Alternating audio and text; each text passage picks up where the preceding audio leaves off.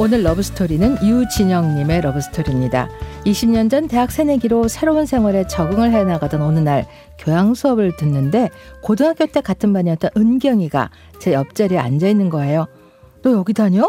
오, 난 너 옆에 대학 사학과에 다닌다고 들었는데? 아, 거기 갈 뻔했는데 우리 엄마가 기부자 특례 입학으로 여기 들어올 수 있다고 해서 여기로 왔어. 아, 그 얘기를 듣는데 정말 돈이 있으면 해결 못할 게 없구나 라는 생각이 들었습니다. 누구는 주어라 공부해서 들어온 대학을 누구는 실컷 놀다가 들어왔다고 생각하니 세상이 참 불공평하게 느껴졌어요. 세상이 더 불공평하다고 느낀 건 은경이가 집만 부자인 게 아니라 얼굴도 오밀조밀 예뻐서 황신애처럼 생겼다는 거죠. 동네 남자 고등학생들에게도 인기가 얼마나 많았는지 모릅니다. 여기 분위기 너무 좋아. 잘생긴 선배들도 많고 교수님들 강의도 훨씬 좋고. 그래, 우리 학교가 좀 좋긴 하지. 그렇게 우리는 매일 붙어 다니게 됐고 두 명의 친구들을 더 사귀게 돼서 4인방이 됐는데요. 은경이랑 만나보고 싶다며 다리를 놔달라고 하는 남학생들이 너무너무 많았습니다. 아, 저 진영아. 왜, 은수야, 뭐 무슨 할 말 있어? 아, 저기 이거 이게 뭐야? 선물 같은데? 이거 그 은경이한테 좀 전해줄 수 있어? 아, 근데 이게 그 책상에 놓는 램프라서 좀 무게가 나가서. 야, 박은수, 이런 건 네가 직접 전해. 내가 무슨 심부름꾼이냐? 아, 미안. 아, 나도 직접 전해주고 싶었는데 그 용기가 안 나네. 용기가 없는 남자는 사랑도 쟁취 못하는 거야. 아무튼 난 안 해줄 거니까 네가 직접 해. 아, 알았어. 인기가 많은 은경이는 남자들에게 선물 받는 걸 너무 당연하게 생각했고 콧대는 점점 높아만 갔습니다. 그러다 보니 남자친구가 생겨도 한 달 이상 못 가고 다 헤어지더라고요.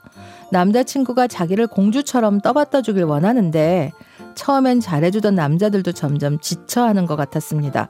그러는 사이 우리는 졸업반이 됐고 제게도 남자친구가 생겼는데요. 의대생이었습니다. 진영아, 너 오늘 지훈 씨 만나지? 나도 같이 가면 안 돼? 지훈 씨 친구 있으면 같이 만나자고 하자. 나도 친구 덕에 의대생 한번 만나보자. 응? 거절하기 힘들어서 은경이를 데리고 남친을 만나러 갔는데요. 역시나 지훈이 친구들 반응이 폭발적이었습니다. 진영이한테 이야기 많이 들었어요. 아니 이렇게 멋진 분인데 왜 남자친구 없는 거예요? 없는 게 아니라 너무 많이 고르느라 힘든 거겠지. 아, 얘는 농담도. 지훈 씨, 좋은 친구 있으면 저 좀 소개시켜 주세요. 지훈 씨랑 친하면 더 좋고요. 저희 아버지가 은행장이시거든요. 그래서 병원 하나 차려주는 건 아마 가능할 거예요.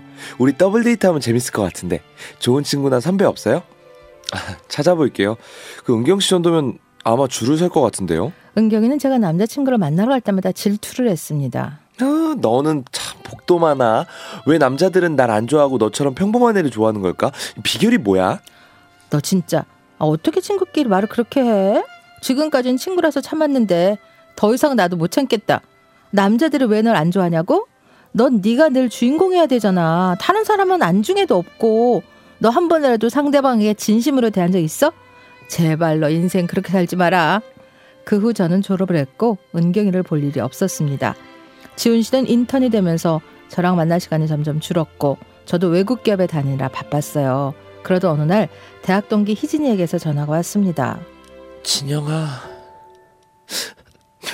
나 경수 선배랑 헤어졌어. 은경이가 갑자기 선배랑 만날 때마다 같이 가자고 하더니 언제부터였는지 둘이 눈이 맞아서 나 몰래 만나고 있었던 거야. 어떻게 친구라는 게 그럴 수 있니? 걔 정도면 다른 남자 만날 수도 있잖아. 근데 왜 친구의 남자친구를 꼬시냐고. 너도 은경이 조심해. 걔 절대 친구 아니야. 평생 지 생각만 할걸? 저는 은경이에게 전화해서 그런 식으로 살지 말라고 충고하고 싶었지만 그 아이랑 통화하는 시간조차 무의미하게 여겨졌습니다. 몇 주간을 바쁘게 지나다 오랜만에 지훈 씨를 보러 김밥을 싸서 부석병원에 갔는데요. 지훈 씨 친구들이 저를 보더니 슬금슬금 눈을 피하고 인사도 제대로 안 하는 거예요. 뭔가 이상하다 싶어 지훈 씨가 있는 당직실에 갔는데 여자 웃음소리가 새어나왔습니다. 저는 벌컥 문을 열었어요. 당직실에서 은경이와 지훈이가 다정하게 초밥을 먹고 있었습니다. 어, 어. 아 진영아 연락도 없이 웬일이야? 뭐야 지금? 둘이 여기서 뭐 하는 거야? 아 그게 그 은경 씨가 친구 병문안 왔다가 잠깐 보자고 해서 지금이 딱 점심 시간이라 내가 같이 밥 먹자고 했어. 이은경, 넌 뭐야? 네가 왜 여길 와? 진영이 너랑은 연을 끊었는데 지훈 씨랑은 계속 친구하기로 했거든. 네가 내 인간관계 이래라 저래라 할 주제는 아닌 것 같은데. 뭐? 너 지금 그걸 말이라고 해? 너 경수 선배한테도 꼬리치고 다녔다며. 이번엔 지훈 씨 차례니? 넌 자존심도 없어? 왜 남의 남자들만 졸졸 따라다녀? 너 인생 그렇게 싸그려로 살지 마! 그 순간 저는 은경이가 인간이하러 보였고 너무 화가 나서 지훈 씨 앞에서 막 퍼부어 버렸습니다. 지훈 씨 다시 은경이 만나지 마요. 그 약속 지킬 수 있으면 나 다시 지훈 씨 만날 테니까 깨끗한 양심으로 돌아올 수 있을 때 우리 다시 만나요. 하지만 그 후 그는 저에게 연락을 하지 않았습니다. 제가 자존심을 많이 상하게 해서 그랬겠죠. 그래도 전 기다렸어요. 은경이 실체를 알면 그렇게 오래 가지 않을 거라 생각했거든요. 하지만 홀어머니의 집안이 어려웠던 그는 은경이 집안을 선택했고 은경이는 보란 듯이 친구들에게 결혼 소식을 알렸습니다. 그리고 그 소식이 제 귀에까지 들어왔어요. 결국 걔가 네 뒤통수를 치는구나. 진영아, 너 가만 있을 거야? 지훈 씨 인생이 너무 불쌍하잖아. 순진한 사람이 돈 때문에 하, 진짜 나 너무 화가 나. 지훈 씨가 선택한 건데 뭐 이제 내가 할 수 있는 건 아무것도 없는 것 같아. 지난 사랑을 잊고 저도 과장님이 소개해 주신 새로운 사람을 만나 결혼했어요. 첫 아이를 임신하고 8개월쯤 됐을 무렵 희진이에게 전화가 왔습니다. 진영아, 그 소식 들었어? 나도 동문에서 들었는데 은경이 말이야. 결혼하고 6개월 만에 이혼했대. 은경이 아버님이 갑자기 돌아가시면서 빚을 많이 남기셨대. 지훈 씨 병원까지 빚 때문에 문을 닫았다고 하더라. 아주 빈털터리가 됐나 봐. 돈이 실제로 있는 집안은 아니었던 거지. 이혼하고 은경 씨는 그 집을 나가버리고 지금은 어디 있는지 아무도 모른대.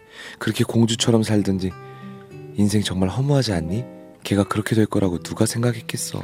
정말 믿기지 않았습니다. 아니, 믿고 싶지 않았어요. 날 버리고 결혼했으면 끝까지 잘 살 것이지. 왜 헤어져서 내 마음을 아프게 하는 건지. 지은 씨에게 은경이를 소개하지 않았다면 이런 일이 생기지 않았을 텐데 정말 별의별 생각이 다 들었습니다. 부디 지은 씨가 지난 일은 잊고 다시 새롭게 시작했으면 좋겠어요. 잠깐 실수했을 뿐 본성은 좋은 사람이었으니까 충분히 가능할 거라고 믿습니다. 그리고 제가 그토록 미워했던 은경이도 이제 다른 사람을 배려할 줄 아는 사람이 돼서 새로운 인생을 살아가길 바라봅니다.